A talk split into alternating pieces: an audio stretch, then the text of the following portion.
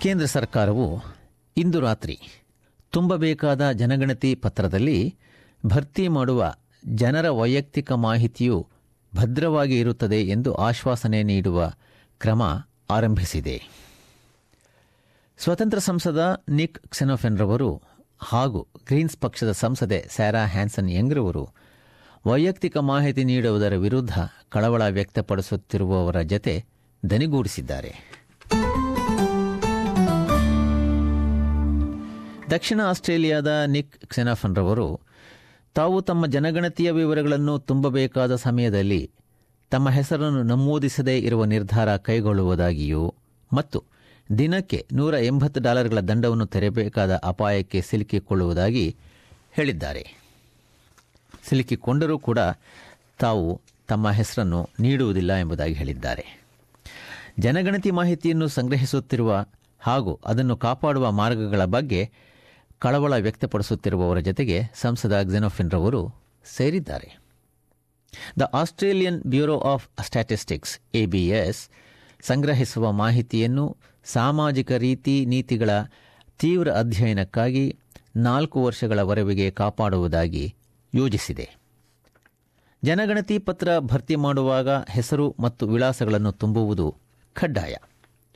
ಸಣ್ಣ ಉದ್ಯಮಗಳ ಸಚಿವ ಮೈಕೆಲ್ ಮೆಕಾರ್ಮೆಕ್ ರವರು ಜನರ ವೈಯಕ್ತಿಕ ಮಾಹಿತಿ ಭದ್ರವಾಗಿರುತ್ತದೆ ಎಂದಿದ್ದಾರೆ I want to clearly reiterate again that the ABS has never had a privacy breach, a security breach on an ABS census. Never. They keep the information in different computers, and even courts, prime ministers, ministers cannot get the names and addresses and that sort of information from the ABS. It is kept sacrosanct. It is kept by the ABS. That is critical. ಆದರೆ ಸಂಸದ Xenophon ರವರು ಹೆಸರುಗಳನ್ನು ಮತ್ತು ವಿಳಾಸಗಳನ್ನು ನೀಡುವಂತೆ ಮಾಡುವ ಕಾಯ್ದೆಯ ಬದಲಾವಣೆಯನ್ನು ಇಚ್ಛಿಸಿದ್ದಾರೆ This goes beyond anything that's been done requiring it of all Australians. It was trialled with very uh, little consultation in the last census, and I should have been uh, more aware of that, where about 5% of Australians were tracked in this way. But now it involves all of us, and I think it's time to take a stand. Greens ಪಕ್ಷದ ಸಂಸದೆ ಸ್ಯಾರಾ Hanson ಯಂಗ್ರವರು ಜನಗಣತಿಯ ಪತ್ರದಲ್ಲಿ ತಾವು ತಮ್ಮ ಹೆಸರನ್ನು ಹಾಗೂ ತಮ್ಮ ಮಗಳ ಹೆಸರನ್ನು ಬರೆಯದೇ ಇರುವುದಾಗಿ ಸ್ಕೈ ನ್ಯೂಸ್ಗೆ ತಿಳಿಸಿದ್ದಾರೆ I think it's it's up to us as parliamentarians to make the case uh, that people who do that should not be fined um, in a situation where we haven't been able to assure the public of their privacy concerns.